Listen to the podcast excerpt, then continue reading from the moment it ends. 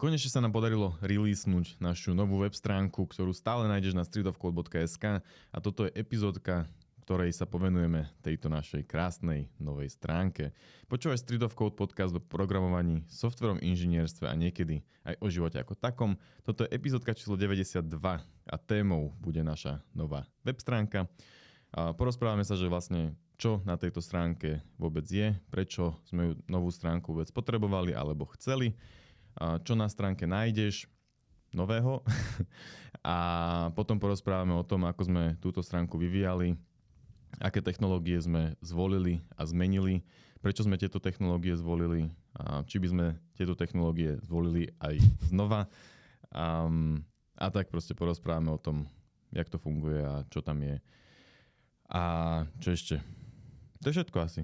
Povedal si, že už máme novú stránku? A máme novú stránku, neviem, či sme to povedali, alebo iba dvakrát, ale tak už aj tretíkrát. A keď o tom nevieš, máme novú stránku, go check it out, streetofcode.sk. Jo. Hej, je to teda, predtým sme mali stránku urobenú vo WordPresse, moc mojej lásky sme jej teda nevenovali, spravili sme takú, akože tá stránka bola vlastne rovnaká, odkedy sme vytvorili tú stránku, že tam sme toho veľa nemenili, hej, čo sa týka dizajnu a takýchto vecí, pretože to bol proste WordPressový template, dokonca to bol WordPressový template, ktorý sa volá podcast, čiže toľko času sme tomu venovali, výberu toho templateu, ale teda moc sme to neupravovali, lebo bol to WordPress a vlastne sme ani nevedeli moc, že ako, nejaké minimálne zmeny sme tam robili, ale nič moc. A teda teraz máme novú web stránku, kde máme peknú vlastnú, teda podľa nás peknú vlastnú landing pageu. Uvidíme. Kde teda nie je iba zoznam nejakých akože posledných článkov, ako to je vo WordPresse, ale je tam teda, snažili sme sa tomu dať nejakú hlavu a petu. Akože to isté by sa dalo spraviť asi aj vo WordPresse, ale tak rozhodli sme sa, že to nespravíme vo WordPresse kvôli tomu, že sme tam chceli mať aj nejaké ďalšie veci, ktoré za chvíľku povieme. Stránka ináč tam nájdeš akože všetky tie veci, čo tam boli aj predtým, čiže články a podcasty. Videá tam nemáme, čo by som tam ináč chcel niekedy pridať, aby boli aj tam z rôznych dôvodov. A hej, to je asi všetko, čo je akože také k tej stránke. Je pekná fialová, aspoň podľa nás teda pekná. Okrem iného sa tam Jakubovi ešte podarilo celkom jednoducho naimplementovať aj dark mode, čiže má dva skiny ako keby. Ak by sa nám veľa ľudí ozývalo, že dark mode je oveľa lepšie ako light mode, tak hold to spravíme defaultom. Momentálne je default light. Nie, momentálne je default vlastne system setting, ale... Dobre. Takže prečo sme urobili tú stránku, prečo ťa to má zaujímať? No máme vlastné online kurzy, čo je taká tá vec, ktorú sme ako keby tajili, možno, že posledné roky a niekedy sme to aj spomenuli v podcaste, že no, chystáme niečo, alebo na planningách, čo sme mali na YouTube také streamy, tak tam sme to párkrát povedali. Každopádne máme online kurzy, teraz na stránke nájdeš 4 kurzy, 2 o Pythone, jeden Spring Boot a jeden na OOP teóriu, o každom si za chvíľku povieme pár slov. Plánujeme ďalšie kurzy, ale teda toto je ako keby aj hlavný dôvod, prečo sme sa spustili do takéhoto projektu, ktorý nám trval viac ako 2 roky, samozrejme nie full time, ale proste veľa práce, veľa hodín, hlavne tento posledný rok. A teda my sme vlastne tento nápad vytvoriť kurzy mali už dávnejšie, vtedy sme ako keby aj vytvorili GitHub projekt, ktorý sme už aj premenovali, aj vymazali, aj prerobili. Ale a teda vlastne hlavný dôvod, prečo sme urobili tú stránku je, aby sme mohli mať tam tie kurzy alebo iné riešenia, a neboli veľmi dobré, alebo nám trošku vadili. Každopádne chceli sme si aj trošku zakodiť, nie? Hej, u mňa musím povedať, že u mňa to bolo skôr o tom, že poďme si vytvoriť vlastný projekt, lebo nech si zakodíme. Asi som si myslel, že to bude trochu jednoduchšie, ale vlastne nakoniec vieme, koľko do toho išlo asi hodín. Asi nie. To som mohol trošku pozrieť, ale nepovedal. Podľa mňa to boli také nejaké, že nie je to, že extrémne veľa, že akože 3 full-time mesiace podľa mňa do toho mohli ísť. Akože tento rok som ja osobne dal do toho možno neviem, okolo 350 hodín asi. No to sú 2 mesiace a predtým sme do toho... Dobre, tak možno 4 full-time mesiace, alebo 4 man mesiace, alebo to nazvať. Čo mi nepríde...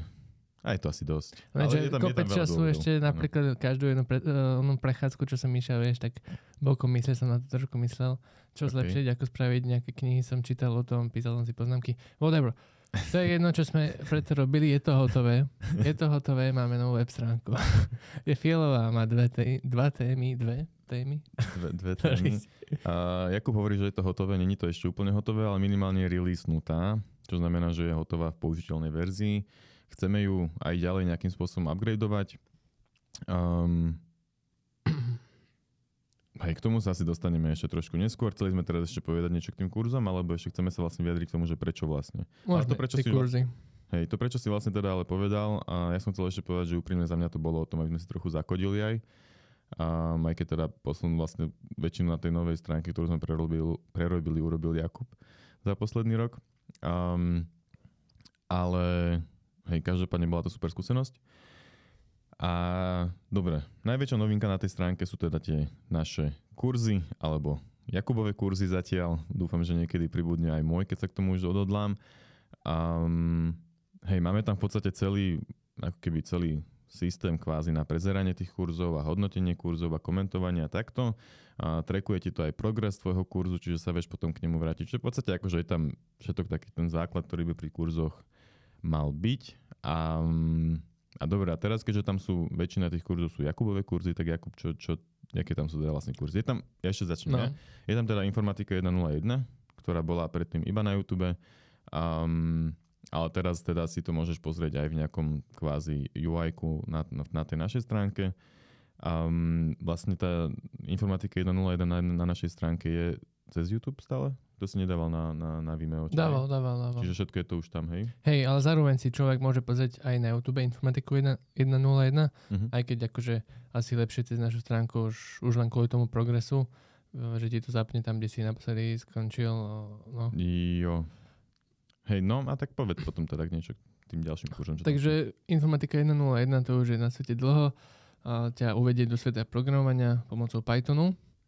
A ďalší kurz je Arkadius, to je v podstate Python hra, kde si nakodíš konzolovú hru, takého bojovníka, s ktorým bojuješ proti rôznym príšerám. A vlastne ten kurz je o tom, že keď človek dokončí Informatiku 101, naučí sa základy Pythonu, tak čo ďalej, hej? Tak poď si nakodiť hru. A zároveň je tam taká celá príručka, čiže teoreticky človek by ani nemusel pozerať žiadne tie videá, ale iba si stiahnuť to PDF-ku tej príručky a ísť podľa toho, keby chcel teda maximalizovať svoje úsilie a naučenie sa. Mm-hmm. Potom tam máme Spring Boot Kotlin. To je vlastne normálne kurz, pomocou ktorého sa naučíš Spring Boot framework, veľmi žiadaný backendový framework, a je to v spolupráci s Kotlinom. Kotlin tam ale nevysvetľujem v tom kurze, pretože na to čakáme, kým Gabo urobí svoj Kotlin kurz, čo by kedy asi malo byť. K tomu prídeme za chvíľku. Dobre. A potom posledný kurz, ktorý je tam momentálne teraz, je OOP teória. To je iba taký krátky hodinu a pol kurz, kde na každý OOP koncept, hej, že ja viem, kompozícia, abstrakcia, class trade a všetky tieto veci, tak na každý tento koncept je jedno video, kde sa to vysvetlí. A tento kurz, čo je taká celkom pointa, že není spájaný so žiadnym jazykom, aby to nebolo tak, že toto je Java OOP kurz, tak ja keď robím teraz Python, tak si to nemôžem pozrieť, lebo to je irrelevantné. Nie je to tak, je to v podstate generické na hociaký jazyk, lebo ide o tú teóriu. Čiže slúži ako taký sprievodný materiál k učeniu sa OOP k hociakému jazyku, by som povedal. Takže to sú tie kurzy, ktoré tam sú dnes, ale teda plánujeme robiť ďalšie. Hej, a teda jeden z tých kurzov, ktorý ja už veľmi, veľmi dlho plánujem a stále sa mi nepodarilo ho dokončiť, je teda Kotlin kurz. A má to byť tiež kurz, ktorý bude, nemá to byť úplne, že od základov pre človeka, ktorý nevie programovať, ale má to byť pre takého človeka, ktorý povedzme, že už vie napríklad, alebo čiastočne vie nejaký už jazyk, čiže nejaký Python, alebo C, alebo Java. Má nejaké základy, akože vie, čo sú for cykly, val cykly a možno, že triedy a takto. A ten kurz má byť o tom, že ťa zase podobne ako Jakubov Arkadius, tak je to, že si nakodíme hru. Hra bude niečo podobné, ako bol kedysi, alebo teda je stále ešte Pokémon, až na to, že to bude teda nejaká jednoduchá konzolová apka. A v podstate priebežne, ak budeme vytvárať tú hru, tak budem vysvetľovať nejaké tie kotlinovské koncepty, ako tam funguje tá syntax a jak funguje ten jazyk. A má to byť teda iba nejaký základ, čiže nepôjdeme tam úplne do nejakých extrémnych detailov Kotlinu. ale aj tak si myslím, že to nakoniec bude mať už cez 3,5 hodiny alebo 4, takže tam toho bude dosť. Ale čo sa mi na tom, teda mne osobne páči, je, že tam vytvoríme, akože tá hra nakoniec bude, že mať dosť, že to bude zaujímavá hra, akože vytvorená. Hej, bude to síce iba v tom termináli alebo v konzole, ale hej, tak aj to sa dá niekedy zmeniť. A je tam potom hlavne tiež veľký priestor na to, že na konci toho kurzu človek bude mať ešte možnosť si tú hru rozšírovať dosť drasticky, že tam sa dá všeličo rozšíriť, čiže je super, že ten človek si potom vie vyskúšať kodiť aj proste sám, lebo na tom kurze, keď kodíš podľa kurzu, tak sa až veľa neučíš. A už o tom, keď som dlho asi, tak Jakub, a vlastne ešte poviem teraz svoje, čo potom plánujeme niekedy neskôr. Mali by tam byť aj také, že nazvime to možno, že mini kurzíky, alebo niečo také, že napríklad ako je naše video Piškvorky v C-Sharpe, tak proste taký nejaký hodinu a pol alebo dvojhodinový kvázi rýchlo kurz, že ako nakodiť takúto nejakú hru. Hej? Čiže povedzme tie piškvorky alebo hadíka, alebo nejaké také proste jednoduché projekty, ktoré sa dajú urobiť za tie 2 hodiny, aby sa človek proste videl, jak taký projekt nejak vyzerá a jak sa štruktúrujú veci v tom danom jazyku a jak možno, že vyzerá aj tá syntax. Hej, a to môže byť aj JavaScript alebo... Hej, to môže byť úplne akýkoľvek jazyk. Hej. Lebo hovorím, že ak som spomínal viackrát, že vždy, keď som sa išiel učiť nový jazyk, tak som si v tom nakodil takúto nejakú hru, že proste pozrel som si nejakú, že úplne, že basic syntax za 15 minút a potom som išiel kodiť takúto nejakú hru, čiže a tiež si pamätám, že som pozeral tie videá, to mi to vždy pomohlo, že sa inšpirovať. A vždy som bol, že že aj takto sa dajú veci nakodiť, takže to by mala byť taká nejaká pointa. Ja plánujem tento rok ešte na nejakú Javu, nejaké kurzy a zároveň tiež, neviem či tento rok, nechcem slúbovať žiadne termíny, na Python nejaké ďalšie projekty, aby teda človek ešte stále mohol pokračovať v tom Pythone. Není náš cieľ teraz pokryť strašne veľkú šírku rôznych programovacích jazykov, že teraz na každý jeden, lebo však človek si urobí jeden kurz a potom čo, hej. Takže asi skôr si vybrať nejakú areu programovacích jazykov, hej, napríklad Java, Python, Kotlin, JavaScript a tak, a na to mať viacero kurzov. Čiže to by sme nejako chceli.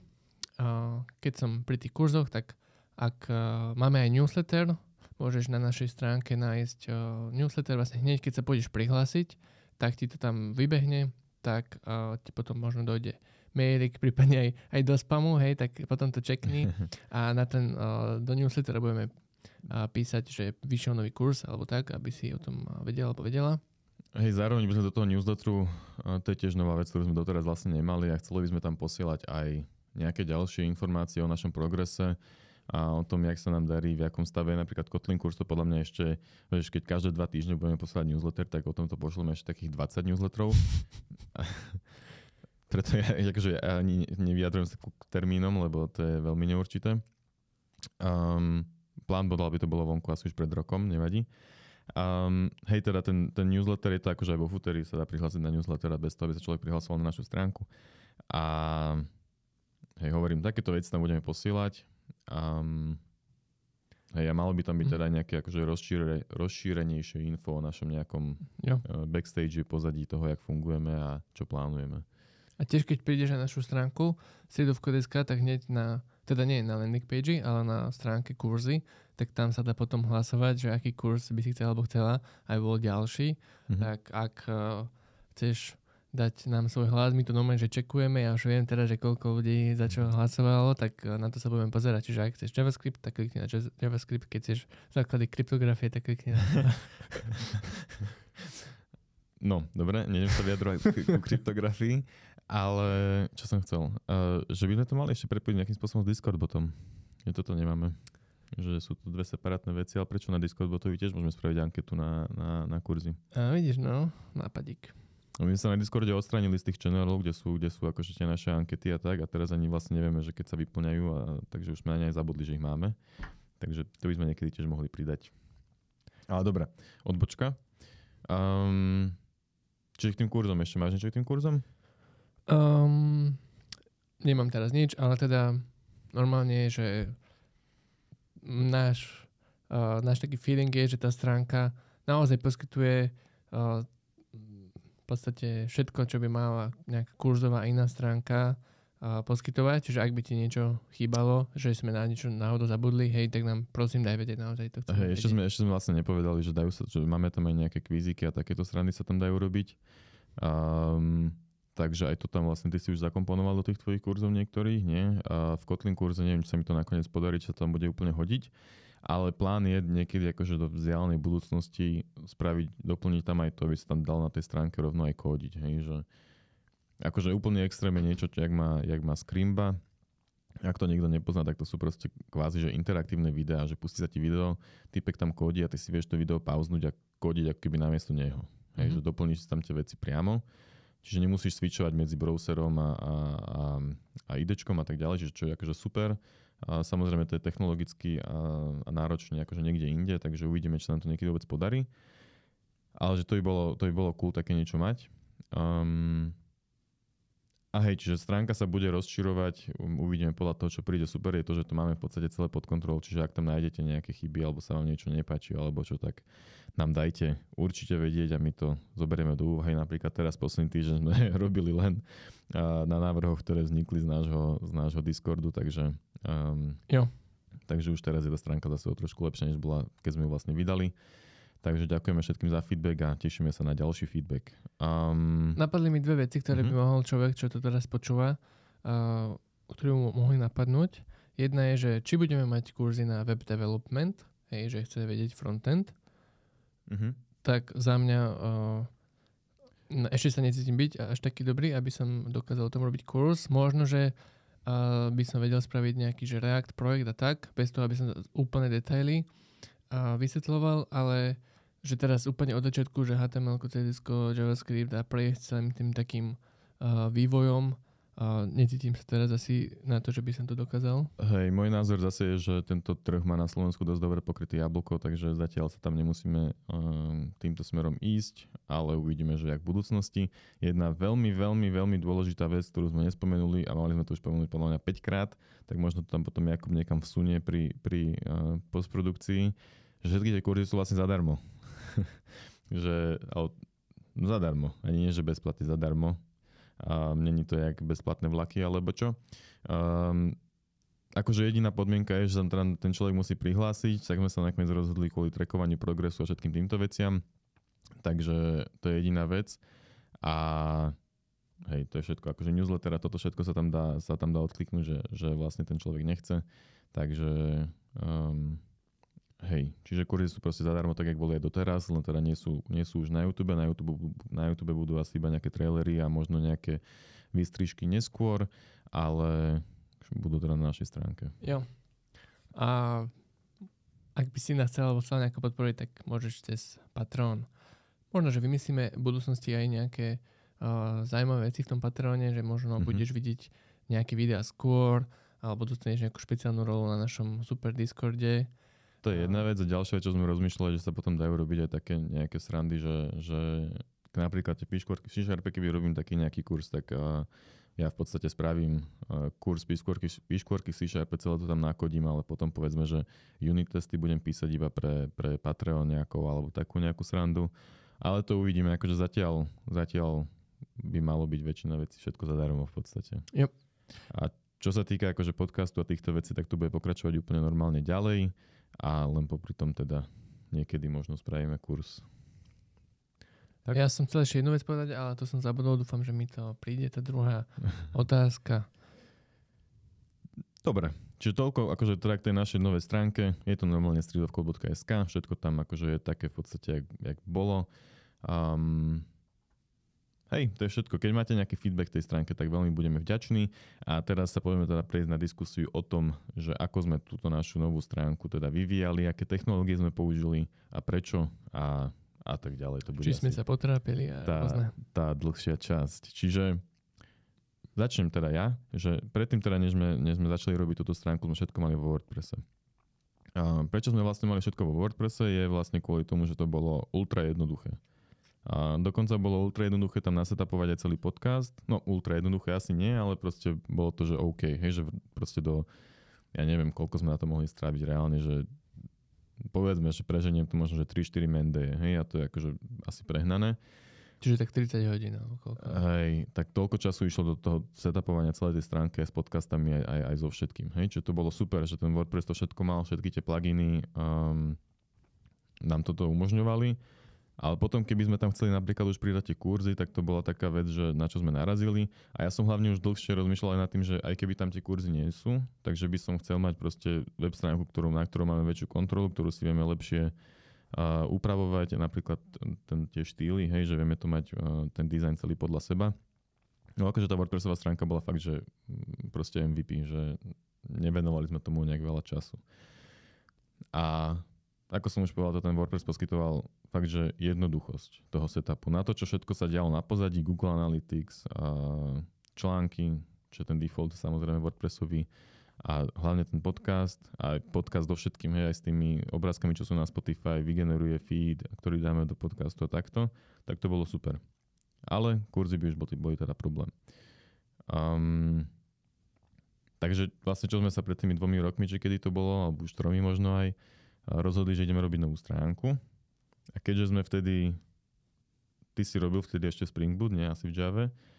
A tak sme sa vlastne rozhodli, že teda backend bude Spring Boot, alebo je to Kotlin, nie Java, lebo Kotlin začínal vtedy byť akurát populárny, nie? A frontend je jediné, čo sme vtedy vlastne poznali, ja neviem, či už vôbec z praxe, ale asi iba len z takých nejakých pet projektov, tak bol vlastne React, takže to sme vtedy zvolili. To si v podstate ty zvolil. Ja som akože v tej chvíli o frontende nevidel nič také, iba že React je buzzword. OK, tak ja som asi vedel o 0,5% viac a tak sme teda išli cestou Reactu. Čiže a to vlastne, v tom sme postavili tú prvú stránku. Treba povedať, že vlastne mali sme kvázi akoby 2 také väčšie verzie tej stránky vôbec predtým, že bola releasnutá, čo je možno aj chyba, ale nie, pretože asi nie. Pobavíme sa o týchto chybách neskôr. Hej, ale teda povedzme teraz, že čo to je teraz, hej, čiže teraz tam máme, na pozadí je stále ten Kotlin backend. Ten sme vlastne neprekodili, ten zostal ten pôvodný, len sme ho doplnili a trochu upravili. Čiže na pozadí máme pekne Kotlin Spring Boot, čo k tomu viac Postgres povedať? Postgres databázu, áno, lokálne H2 ešte stále, alebo vie sa na človek samozrejme aj Postgres. A na frontende teda teraz po novom máme React, ale React spolu s Next.js. Prečo Next.js, Jakub? Takže prečo Next.js? Lebo mi to odporúčajú kamoši, ale nie. Ale vlastne, hej. No, Next.js vyšiel relatívne, akože, dobre, myslím, že vyšiel dávno, ale začal byť populárny relatívne nedávno, že sa vrátila taká tá že SSR, že chceme, hej. A vlastne, dobre, takže čo prináša Next.js, by som povedal to, že hlavné výhody sú 2, aspoň podľa mňa, to tak vnímam. Jedna je, že stránky vieš vygenerovať dopredu na servery a potom, keď tam príde klient, tak rovno dostane HTML-ko a je to rýchlejšie načítanie stránky. Hej, ešte doplním k tomuto bodu, pamätaj si ten druhý, ktorý asi aj viem, aký je, ale teda dôležité je, že prečo vlastne je toto problém, hej, že a podľa mňa nie každý si to uvedomuje, hlavne ľudia, čo nás možno poslúchajú, je, že prečo je vlastne toto problém, že sa ti nevráti HTML rovno. Hej, že v podstate, čo sa deje s Reactom by default, alebo teda normálne, bez Next.js, ale dá sa to aj nejak ináč urobiť, hej, ale Next.js to ponúka jednoduchšie, že ty keď si stiahneš stránku, ideš napríklad, keby tam nemá ten Next.js, ideš na streetofcode.sk, tak sa ti stiahne veľa JavaScriptu a prázdne HTML-ko keby, hej, alebo skoro prázdne HTML-ko. A ten JavaScript ti začne vykreslovať tú stránku, čo trvá teda nejaký čas, hej.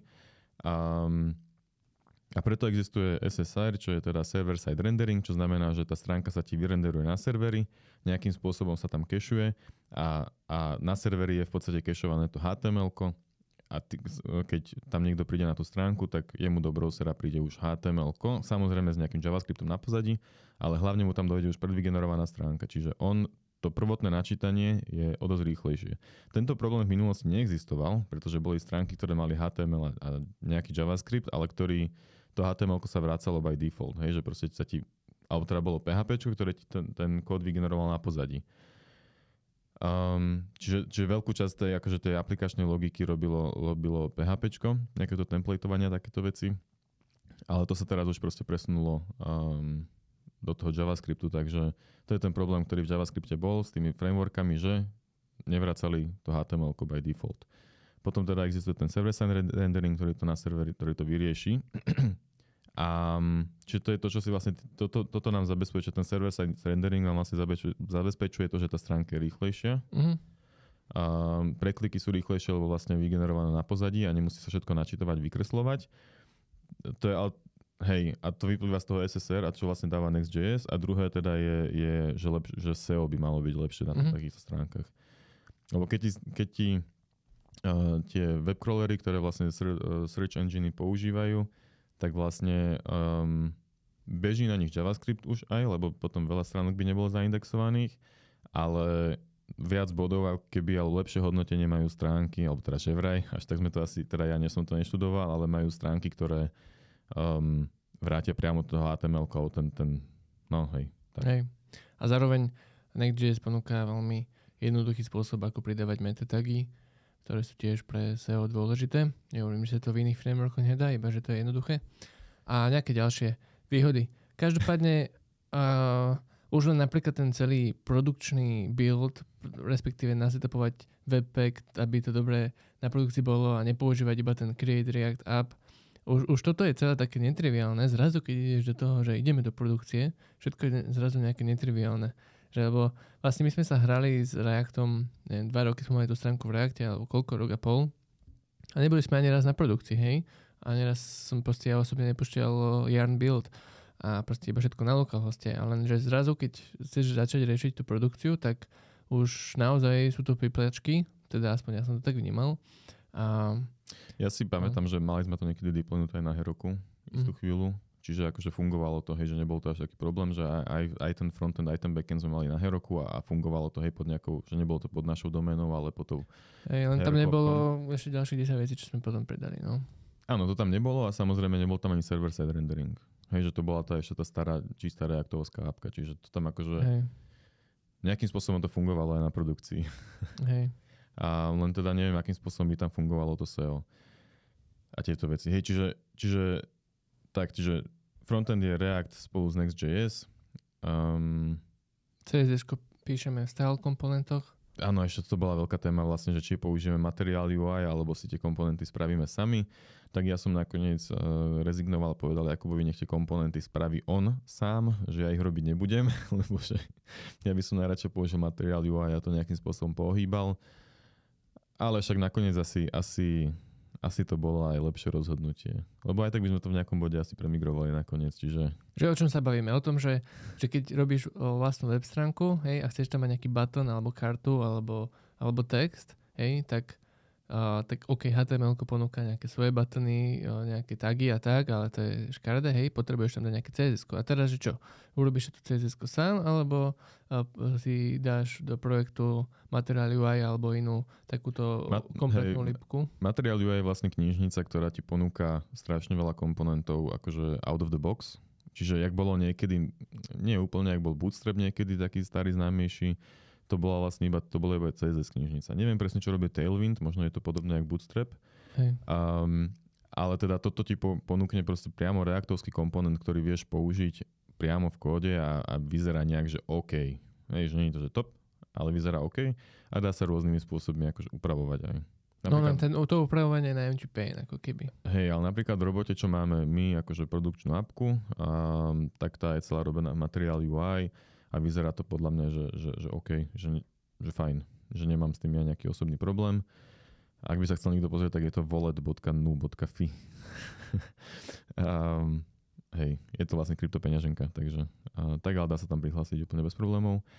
A hej, a teda ja som bol za to, že poďme to robiť v tom materiálu, aj v tom bola vlastne spravená aj tá prvá pôvodná stránka, ktorú sme nakoniec zahodili a išli to prerobiť do Next.js. Ale Jakub teda bojoval za to, aby sme mali vlastné komponenty, tak som povedal, že nech sa s tým on teda hrá sám. Tak som sa hrajkal.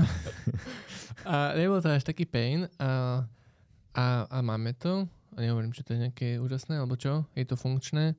A možno nám chýbajú nejaké veci, čo by na Material UI alebo iné podobné lípky dali, že nejaké accessibility features alebo pohyb s klávesnicou a tak. to možno, že nemáme všetko pokryté, ale in the long run, podľa mňa mať vlastné komponenty je lepšie, lebo však je to naša stránka a bude to naša stránka aj ďalších 5 rokov, vieš. A takže nechceme byť tak nejakou materiálu aj a mať ten threshold, kam sa môžem pohnúť, ako keby už maximalizovaný. Chápem. Hej. Nemusíme sa teraz o tom...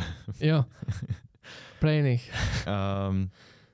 Ale teda, čo som chcel ešte teda povedať, že už som spomenul raz to Heroku, tak pôvodná idea bola, že to deployneme na Heroku.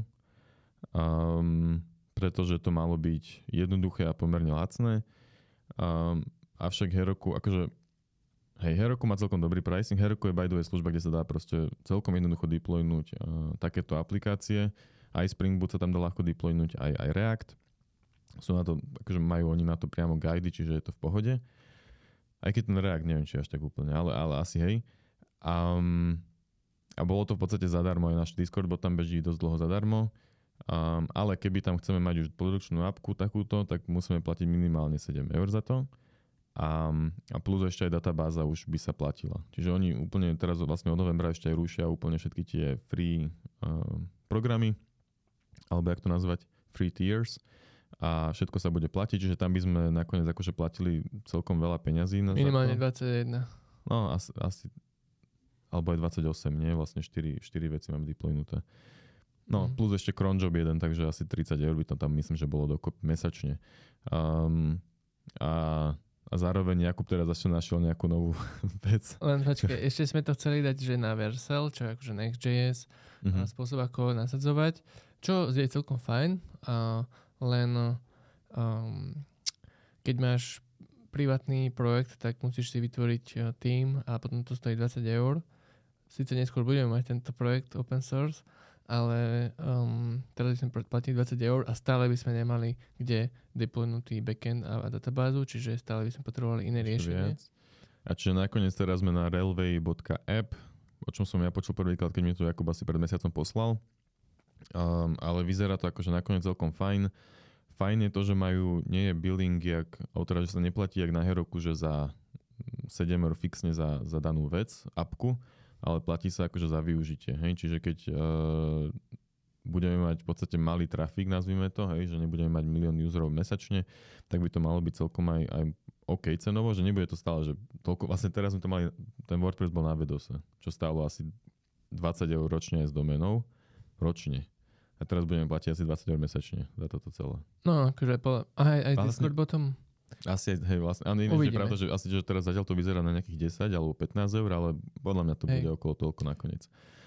Ale ešte ten Railway je podľa mňa teraz bude dosť, že mainstream, alebo teda Heroku bude celkom dead od novembra, keď to bude, už to nebude free. A ten Railway má do 5 eur zadarmo, ten usage. A čo by ti teoreticky mohlo výjsť, záleží, koľko máš projektov. Ale nemusíš tam dávať kartu, keď tak ti to proste potom vypne po tých 5 eurách, hej. Každopádne, tá cena je vlastnejšia ako na jeho roku, lebo dobre. Ak by si tam náhodou vyšiel alebo išla zakladať účet, tak potom v popise videa a epizódy bude náš affiliate link pre Railway app. Som videl, že tam taký nejaký je, hej, a že potom keď ten človek prvýkrát robí purchase, čiže zaplatí niečo, tak myslím, neviem, že či $5 nám to dá kredit, alebo také niečo. Alebo myslím, možno, že aj tomu druhému človekovi. Takže keď to budeš náhodou ísť robiť, tak skúste z nás. Trochu nám s tým zlacníš hosting, alebo jak to nazvať. Čiže hej, takže React plus Spring Boot Kotlin bežiaci na Railway app a Postgres databáska tam teda. Inéč nakoniec to bolo, ten Railway app v podstate fungoval rovnako jak Heroku, má rovnaké features ako Heroku. Keby chceme, tak sa tam dá spraviť aj to, že z každého PR-ka nám spravia keby nové celé prostredie, čo má aj Heroku, čo sa volá teda Review app na Heroku. Tuto to nejak ináč volajú, ale neviem už presne jak. Ale za to by sme zase platili zbytočné peniaze, asi tak zatiaľ to nemáme, uvidíme jak v budúcnosti. Čo to boli vlastne tie technológie, ktoré sme použili pri vývoji? Je tam ešte niečo? Také menšie veci, hej, napríklad na error tracking používame Sentry. To sme sa tam tiež dali ináč, no. Na prihlasovanie používame Firebase, na Analytics tiež Firebase Analytics. Dobre, tak vlastne poďme to trochu rozkuskovať, lebo teraz čo je Sentry vlastne, hej? Že na čo je dobré Sentry? Keď ti stránka niekde beží, tak tebe sa môže stať, že ti proste crashne, hej? Alebo že tam, proste, že tam máš nejaký bug a nastane nejaký error. A teraz ty sa o tom errore nemáš ako dozvedieť. Jedine z nejakých logov, ktoré neviem, či k nim máme vlastne prístup na tom Railway, ale nejaké tam logy sú, ale z tých logov nejak extrémne veľa nevyčítaš, hej? Tak na to existujú, sú to monitorovacie túly? Alebo čo, jak sa to volá? Neviem presne, jak sa to volá, ale nazvime to tak. A to je vlastne tool, ktorý ty si akože dáš do tvojej apky, on ti nejakým spôsobom, zjednodušene to nazvime, že vrapne celú apku v trycatchi. A keď nastane nejaká chyba, tak to zaloguje na ich server. A ty máš potom akože pekný prehľad o tom, aké chyby sa dejú na tvojej stránke, alebo na tvojom serveri, alebo na čomkoľvek. A na to tam teda my máme. A už na to aj zalogovalo nejaké chyby, takže postupne ich budeme fixovať. A nejde len o chyby, že by crashla aplikácia, to sa akože nedieje, ale deje sa, že dostaneš 500, hej, že napríklad na backende... No a to znamená, že crashne aplikácia, napríklad, čo sme dneska sledovali, tak proste tá apka crashne, keď sa tak naviguješ. Akože myslíš, že na frontende teraz, že im to crashne? No, že sa proste dostane loading a nič sa nestane vlastne. OK. Ale... Na backende by nekrešla aplikácia napríklad. No na backende nie, hej, to iba vyhodí request chybu, áno. Hej. Čiže aj na backende teda máme, že máme to aj teda na frontende, aj na backende zaintegrované toto Sentry, aby sme vedeli o tých chybách, aby sme ich mohli fixovať. Lebo áno, ľudia to budú možno reportovať na Discorde, keď im niečo nastane, nejaká takáto chyba, ale my sme to vlastne nemali jak investigatovať. A takto máme celý pekne log z toho, čo sa vlastne dialo. Čiže to akože fakt super vec. Čiže to je Sentry a druhá vec, čo si povedal z týchto malých vecí, bolo čo? Firebase. Aha, áno, dobre, ďalšia vec Firebase. A Firebase asi ponúka aj nejaké možnosti na hostovanie, nie takýchto aplikácií by som čakal, ale teda my sme sa rozhodli inou cestou. Prečo ale využívame Firebase je teda na login, alebo teda autentifikáciu. A využívame to ako, neviem presne, aký to má názov takáto služba, ale možno, že Authentication as a Service, neviem. Je to niečo podobné ako AWS, Cognito, alebo OutZero, alebo niekedy bola Okta, neviem, či ju niekto už kúpil. Tak proste oni nám robia celý login. Hej, že my sme sa tam zaregistrovali projekt a v našej appke sme si stiahli ich SDKčko a to je, alebo teda do projektu sme si nainštalovali cez akože normálny Yarn, JavaScriptový package, ich SDKčko a máme teraz v podstate login kvázi zadarmo a my nemusíme riešiť žiadnu autentifikáciu. Dôležité je, že to je login ešte teda cez Google a GitHub, e-mail a password sme si nechceli dať, to sme zrušili.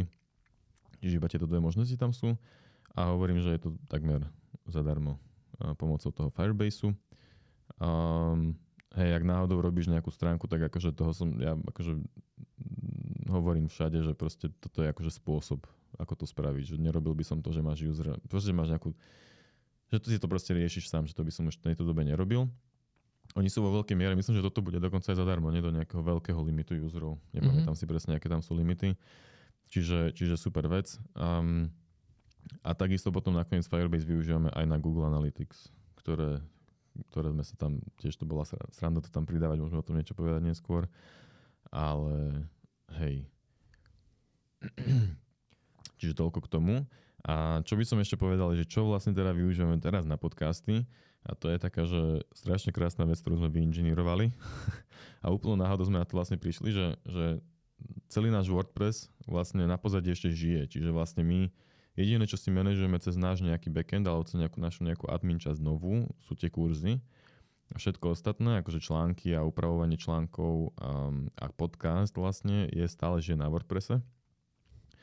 Čiže existuje taký plugin do WordPressu, ktorý, že neviem, jak sa presne volá, ale proste celú WordPress databázu to prerobí na GraphQL databázu. WP GraphQL sa to volá, OK, jednoduché. A to je sranda, že na to som ja narazil úplne náhodne, že som sa učil, akože pozeral som si Next.js a tak a zrazu som narazil na to, že nejaký Next.js bol, že nejaký blog example alebo WordPress example a oni proste využívali tento plugin. Takže wow, že to vlastne rieši celý náš problém, ako to môžeme deploynúť, lebo to bol ináč vlastne veľmi dlho problém, že ako my môžeme sklbiť túto našu novú stránku s tým WordPressom, lebo nechceli sme robiť to, že aby sme museli robiť celý akože našu admin sekciu pre pridávanie článkov a podcastov a generovací feed a ja neviem čo. a ešte zlepšovať prípadne SEO a takéto srandy, tak sme riešili, že ako to spraviť a takto to vlastne cez toto GraphQL srandu to vyšlo, že úplne že top. To je mega halus, lebo najprv sme vlastne chceli, že budeme mať, že kurzy.streetofcode.sk a tam budú tie kurzy. A keď budeš chcieť pozrieť nejaký podcast, tak pôjdeš na rovno streetofcode.sk. Uh-huh. Lebo mali sme teda ten problém, že a ako sa k nám do tej novej stránky, ktorú nakodíme, dostanú tie podcasty, hej? Uh-huh. Čiže vlastne ty si na to došiel nejako náhodou, ja som už vymyslel v hlave nejaké riešenia, že budeme mať nejakú ďalšiu admin časť, kde si vytvárame nejaké ďalšie kurzy a tie staré, neviem, či sa stratia alebo ako sa premigrujú. To bola proste strašne veľká neznáma. Ale teda našťastie sme našli ten plugin a ešte sme sa aj potrpeli, keď sme vlastne pred 2 týždňami nasadzovali celé toto a vlastne celú tú pôvodnú stránku streetofcode.sk, ktorá beží na WordPresse, sme presunuli na subdomenu www.streetofcode.sk, že WordPress 2.wp. Takže keď si chceš náhodou pozrieť, ako vyzerala naša stará stránka, tak je to tam, až celé takže funkčné úplne, ak to bolo, malo by byť. Hej. Niečo nebude redirektovať niekam, ale nemalo by. No a teda, čo chcel asi Jakub povedať, že to bola ešte sranda to migrovať vlastne, lebo WordPress migrovať na inú doménu. Akože nakoniec bolo to easy, hej, že v pohode, ale ja si pamätám, že som to niekedy skúšal pre manželkinu stránku a to bolo akože pain, že som sa na to vykašľal. Ale teraz sa na to našťastie podarilo dotiahnuť a vyzerá, že všetko funguje. Akože zase sú na to návody na internete, hej, len proste nie je to, že copy-paste súborová databázy, ale treba v podstate celú databázu prehľadať a všetky stringy, ktoré sú na starú doménu, tak prerobiť na novú. Akože zase jednoduché, hej, že sú na to pluginy a tak, ale bál som sa toho. Čiže nakoniec to išlo a potom bol ešte problém vlastne stále, že naša doména je vlastnená, alebo teda máme ju od Vedosu a tam je stále registrovaná a ten Vedos úplne nie dobre vie pracovať, alebo nevie pracovať s a WordPressové DNS-ka nevedia pracovať s Railway app, alebo ani s Heroku, ale ani s týmito službami, respektíve so službami, ktoré nemajú statickú IP-čku. Takže to sme v ten deň toho releaseu vlastne narazili na tento problém, že vlastne my to nevieme spraviť, že by streetofcode.sk doména išla na no proste na tú Railway appku, hej, na ten React. A nakoniec som našiel zase nejakú iba random vec v tom Vedos knowledge base, čo oni majú proste fórum, niekto sa tam na to pýtal a povedali, teda našli tam riešenie, že použite Cloudflare DNS-ko, lebo že Cloudflare DNS-ko to vie spraviť. Čiže my sme si vytvorili Cloudflare DNS-ko, ktoré je zadarmo a to rieši vlastne celý redirect z domény na tam, kam má ísť. Hej? A vlastne teraz Vedosová doména využíva iné DNS-ko, nevedosové, teda využíva to Cloudflareovské. A toto bolo akože pre moju hlavu to pobrať trochu pain, ale nakoniec to nejak funguje. Potom tam boli ešte problémy, že vlastne www.streetofcode.sk sa bralo ako subdoména, čiže to redirektovalo na starú stránku a tak aj to som upravil a samozrejme, keby sa na to pozrel nejaký akože sysadmin alebo ja neviem DevOps človek, tak povie, že what the fuck, ale funguje to, takže je to top. Ale každopádne akože nebolo to úplne easy a som rád, že sme to zvládli a že tieto ťažké veci si v ten osobný deň poriešil. Google nás zachránil a samozrejme aj tvoja šikovnosť. Jasné. Ale teda častý use case programátora v nesnázich je Google, hej, čiže úplne normálne všetko googliť. Technológie sme spomenuli. Možno by sme mohli spomenúť, že či by sme robili niečo inak, keby sme sa mohli vrátiť späť. Ja často rozmýšľam nad tým, že či by sme vlastne išli robiť túto stránku, keby sa nad tým zamyslím ešte raz. Že či akože, keď sa nad tým človek akože hlboko zamyslí, tak pridaná hodnota Street of Code majú byť akože ten obsah a tie kurzy, nie stránka. Čiže my sme vlastne vejsli dosť veľa, 4 mesiace efortu na stránku, a pričom sme tie kurzy mohli predsa len mať stále ďalej na YouTube. Ideál je, že to chceme to robiť hlavne akože investíciu, nazvime to. Do budúcna, kedy tých kurzov má byť viac a proste asi tak, nie? A kedy by už tie kurzy, niekedy možno budú aj platené kurzy, alebo chceme robiť napríklad niečo, ako robí tá Scrimba a to by sa nedalo robiť na YouTube. Čiže preto sme išli cestou tejto vlastnej akože stránky platformy, nazvime to, aby sme to mali jednoduchšie. Čiže to je jedna vec, na ktorú rozmýšľam, hej, že vlastne, či sme to naozaj nerobili len kvôli tomu, že nespome si nakodiť vlastný projekt, lebo asi som to robil veľa kvôli tomu.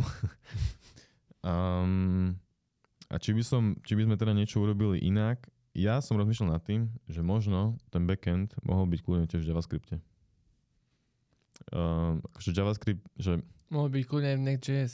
Ale neviem, ako by sme to robili. Akože ja nemám skill na to, aby som to vedel spraviť. Takto, ja som... Hej, že najviac som asi robil s Expressom, hej, Express.js framework, Express.js JavaScriptový framework na backendy. S tým som robil asi najviac, ale nemám s tým, že extrémne veľa skúseností. A ten je, akože je to jednoduché, ale tam by som to moc nechcel robiť. Ale potom som pozeral Nest.js, veľmi nešťastné meno v kombinácii s Next.js, hej, že Nest.js ako hniezdo. A to je, že ja by som to nazval proste, že klon Spring Bootu do JavaScriptu a vyzerá to, že veľmi podobne a funguje to veľmi podobne. Čiže celé to by sme vedeli mať v JavaScripte. Prečo by to bolo výhodné? Tak kvôli tomu, že jeden jazyk. Hej, a nemusíš riešiť dve rôzne idečka, mohlo by to byť všetko v monorepe, napríklad možno aj. A mali by sme vlastne iba jeden server, teraz máme vlastne dva. Jeden server, ktorý servuje React a jeden server, ktorý robí ten backend. Čiže by to možno bolo trošku jednoduchšie. Na druhej strane sa to trochu bojím, ale hej, že to bola iba taká vec. A zároveň tak sme si urobili Kotlin kurz, teda Kotlin, akože naučili sme sa trochu Kotlin. A ešte jednu vec, ktorý potom môžeš si hovoriť. A čo sa týka toho Kotlinu, tak podľa mňa to máme trochu že over-engineered, lebo hej, všetky tie, Jakub tam pridával také nejaké, že DTO srandy a ja neviem čo.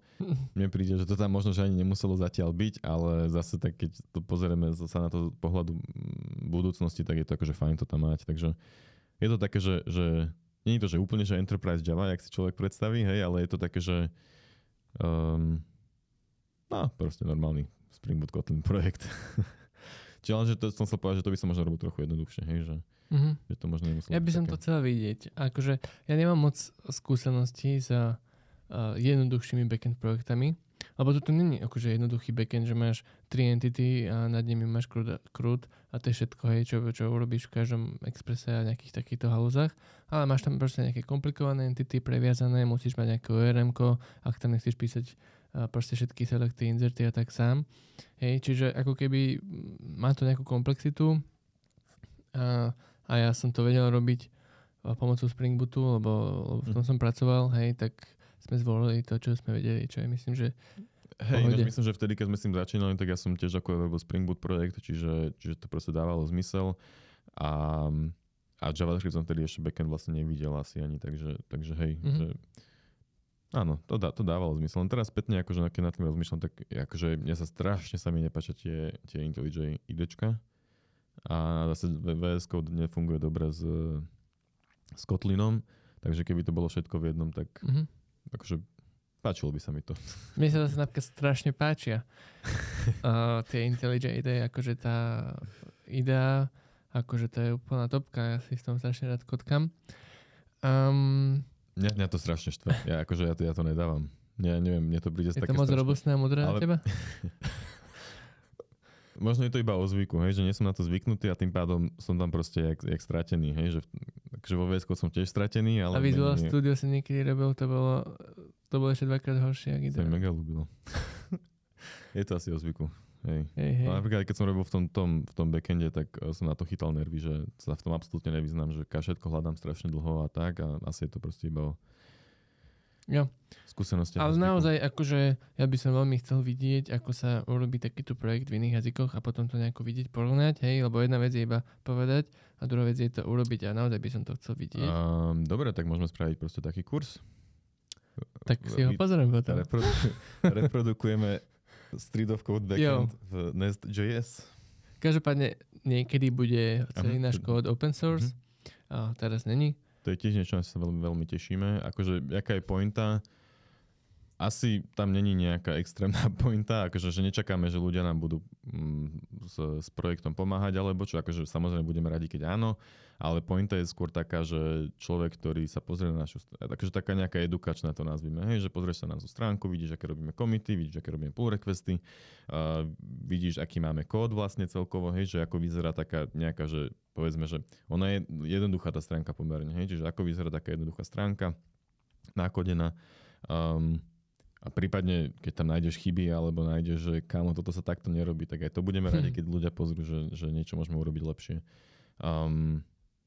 Takže hej, na to sa akože dosť teším, že to bude podľa mňa fajn vec, keď to bude open source. Jo. A každopádne asi naša taká charakteristika Street of Code je transparentnosť a mať open source projekt je jedna z vecov, ktorá by mala byť. Jo, to by bolo krásne. Hej. A ešte ja som teda nespomenul, že čo by som lutoval, respektíve urobil inak a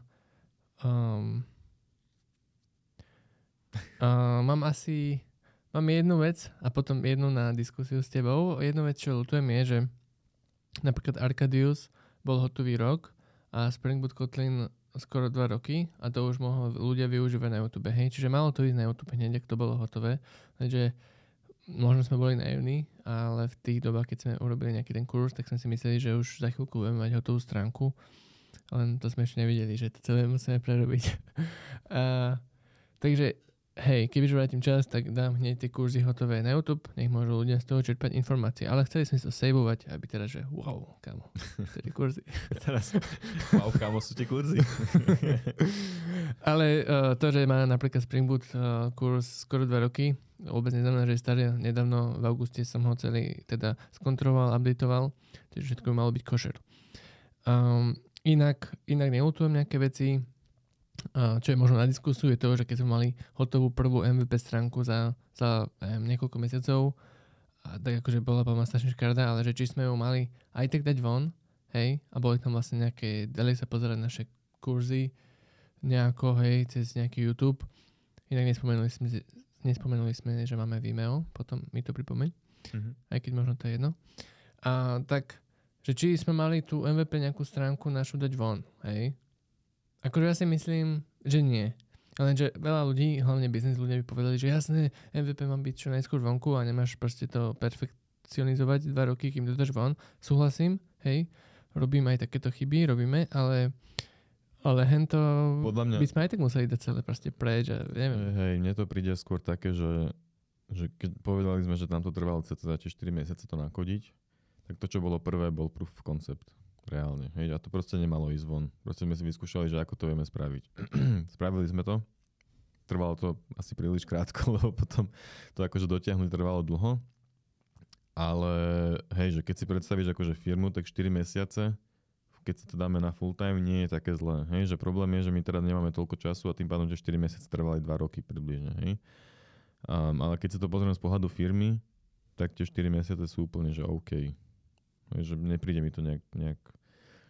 Akože áno, možno to mohlo ísť von jednoduchšie. Nemohlo. Zároveň sme čakali ešte na to, aby si dokončil nejaký jeden kurz, alebo na môj Kotlin kurz, ktorý aj tak nás nakoniec nie je dokončený.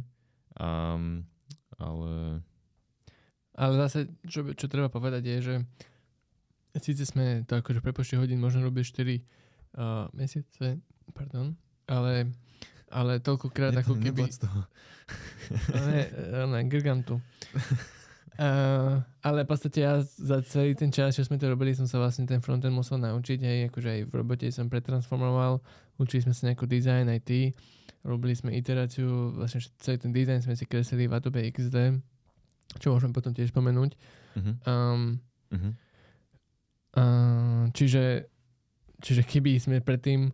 Jak vznikol ten nápad, začali stopku a išli by sme full time 4 mesiace, tak by to absolútne takto nedopadlo, hej, lebo všetky tie skúsenosti, čo sme sa odtedy naučili, hlavne ja som akože nevedel robiť frontend, hej, čiže musel som sa ho naučiť.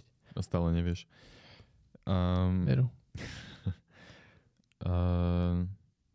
Hej, môžeme, keď si už spomenul ten Adobe XD, tak môžeme aj toto teraz spomenúť, že ako sme tú appku vlastne dizajnovali. Ani jeden z nás s Jakubom nie sme, že dizajneri a nemáme podľa mňa, že top cit pre dizajn a tak. Vôbec, ja teda. Ale snažili sme sa z toho vyťahnuť čo najviac a povedali sme si, že to teda všetko aj nakreslíme dopredu a až potom pôjdeme kodiť. Tak my sme to nakreslili. Reálne akože dosť času išlo len do toho kreslenia. Proste akože fakt, že celá tá stránka, jak teraz je, tak skoro, alebo každá jedna vec okrem článkov a podcastov, je nakreslená niekde v Adobe XD. Niečo ako Figma? Hej, prečo nie Figma vlastne? No tak akože kvôli tomu, lebo sme si zaplatili Adobe kvôli už aj veciam, ktoré sme využívali predtým, akože Premiere Pro a tak. Postprodukcia podcastov, videí. Hej, audio a vlastne potom Illustrator na rôzne obrázky a takéto veci, čiže proste máme Adobe, tak sme si povedali, že to vyskúšame v tom XD. Áno, má to nejaké nevýhody, ale zase je to akože aj fajn. A teraz vlastne Figma už je pod Adobe, takže je to vlastne jedno. Aj keď by mala byť stále zadarmo. Ale teda celé to je nakreslené, takže akože snažili sme sa nad tým aj zamýšľať, mali sme asi, vlastne sme to robili tak, že ja som si spravil návrh, ty si si spravil návrh a potom sme to nejak spájali. No hej, vlastne úplne prvý som myslím, že urobil ja. Hej. Potom si urobil ty úplne iný, nie? Nie, že úplne, no áno, viac menej úplne iný, ale akože niektoré veci som skopíroval odtiaľ, lebo na obár napríklad zostal. Hej, akože spravil som, ty si mal svoje karty, ja som mal svoje akože kurzové karty a všetky tieto srandy, potom sme to teda nejak o tom diskutovali a hádali sa a sranda je, že vlastne máme v tomto vždycky takmer úplne opačný názor, takže to nebola sranda to robiť. Ale nakoniec sme teda doiterovali k tomuto, už sme dostali aj feedback, že tie kurzové karty nie sú že pekné, takže ak máš podobný názor, tak zase budeme radi za feedback, dizajn je proste náš, tak to vieme hociek upravovať. Ale ak sú podľa teba pekné kurzové karty, daj vedenie, tak ja to poteší. Čiže hej, akurát ešte vlastne dark mode není nakreslený ináč, nie, ten si spravil proste už len v kóde, lebo to je iba zmena témy v podstate a responsivita není vlastne, iba desktopová verzia je nakreslená. Chceli sme aj responsivitu nakresliť, ale bolo to moc veľa roboty a vlastne vtedy ešte takto vlastne, to je taký switch, ktorý sme urobili trošku v našom mindsete, že hej, že my sme vlastne chceli všetko robiť krásne, aj pull requesty, všetko kresliť a tak. Len potom sme zistili, že je to strašne pomalé, hej. A ako keby, keď na to budeme bušiť, tak to bude rýchlejšie, hej. A chceme, aby to bolo rýchlejšie, už nám to dlho trvalo, tak sme proste urobili taký switch, neviem, nie, na začiatku tohto roka možno, alebo tak. Myslím, že až niekedy neskôr, že nejaký maj, alebo tak to bolo. Hej, môže byť. Tak a vtedy sme vlastne prestali toľko kresliť, síce už sme mali veľa nakresleného, ale napríklad responsivitu sme nešli kresliť, lebo že však nakodím to nejako a pozrieš sa, hej. Čiže, a to bol podľa mňa jedna z najlepších vecí, čo sme urobili a mali sme to urobiť dávno. Áno, akože ja som chcel aj ohľadom tých pull requestov, aby sme mali proste aj kód OK a tak, ale vzhľadom na to, že ja som hlavne asi nestíhal, nie, tak proste to nemalo až taký význam. A na druhej strane som si povedal, že však fuck it, že proste keď čo sa stane, keď tam budeme mať my nejaký škaredý kód, hej, proste a s tým, že máme veľmi obmedzený čas obidvaja, tak proste sme museli niečo obetovať. No. A toto bola tá vec. A hej, a už sme teda toľko vecí ani nekreslili úplne.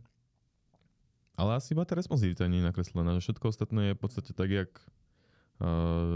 okrem teraz aj slider sa už zmenil trochu, OK, ale v podstate všetko je tak, jak bolo aj nakreslené. Ku podivu. Možno nejak, no hej. No, však ty si to vlastne nakreslil, potom ja som to kotkal a potom boli nejaké iterácie.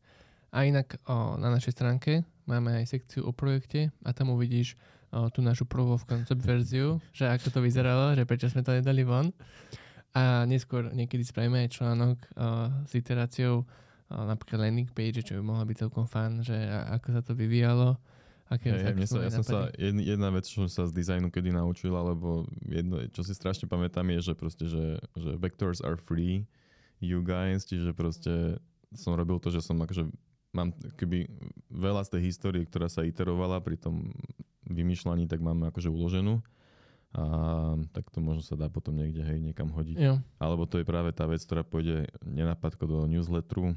A takže keď to niekedy chceš vidieť, tak sa tam prihlás. Napríklad tam môžu ísť aj teraz recently sme mali sme interovali, jak bude vyzerať náš nový Instagram post, alebo teda v podstate aj YouTube thumbnail a takéto veci.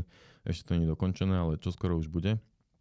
A to sme teda iterovali a ja mám teda osobne asi 15 tých verzií toho celého a potom ešte 15 verzií Jakubovej verzie. Takže to je možno také zaujímavé na pohľad, že jak sa to iterovalo. Neviem, čo to tak naozaj v dizajne robí, ale je mi to asi trochu jedno. Myslím, že celá tá vec, že by ma zaujímalo, že keby sa na to celé pozrieť dizajner, na celý ten projekt a tak si povieš, že ježišmaria, chalani, to čo je. Že tým, keď si predstavíš, hej, no.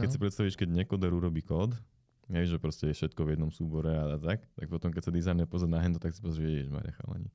Asi hej, ale každopádne ja som akože hrdý na nás, že jak sme sa posunuli, vieš, akože ani jeden z nás nebol proste nejaký designer frontend proste vôbec.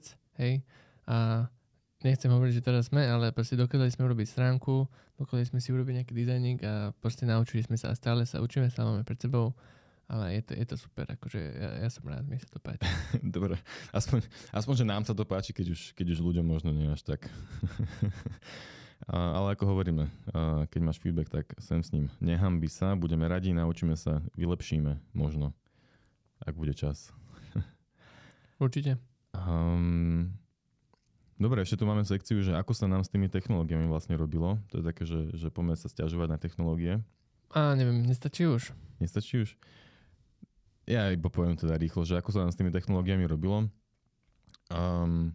Kvôli čomu to tu máme je preto, že vlastne nakoniec, tak sme išli na produkciu, tak sme zistili nejaké problémy, ktoré máme.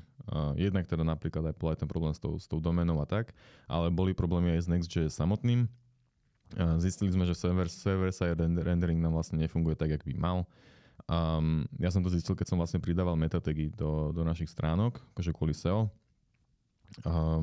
To sú také tie veci, že čo napríklad, keď pošleš stránku niekomu cez WhatsApp, Messenger alebo proste niečo, tak, alebo keď to embedneš do facebookového postu, tak to, čo sa ti načíta, hej, tak to sa načítava z metatagov.